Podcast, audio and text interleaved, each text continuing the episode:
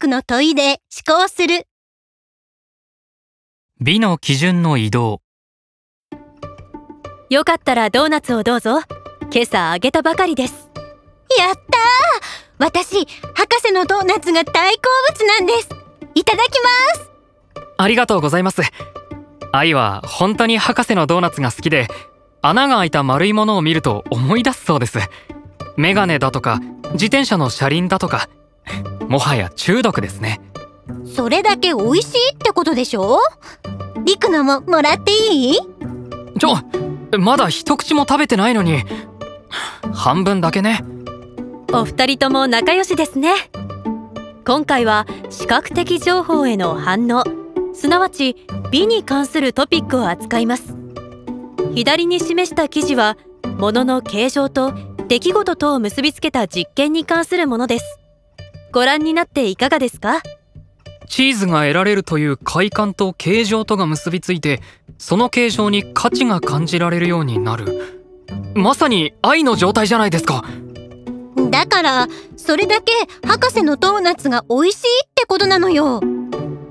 でも、興味深いのは、さらに細長い長方形に反応するようになるという部分です。黒板には、その特徴が強ければ強いほど、好ましく思えるようになるとありますが、具体的にどういうことなのでしょうか？例えば美術の教科書に掲載されているような古代の彫刻や現代のアニメでは美しい女性の姿が描かれる際に腰が現実にはありえないほど強くくびれていることがあります。なぜわざわざ非現実的に描かれるかお二人は考えたことがありますか？それを見る側が、より細い腰を望んでいるからだと思います。なんかいやらしいな。もっと違う言い方できないの？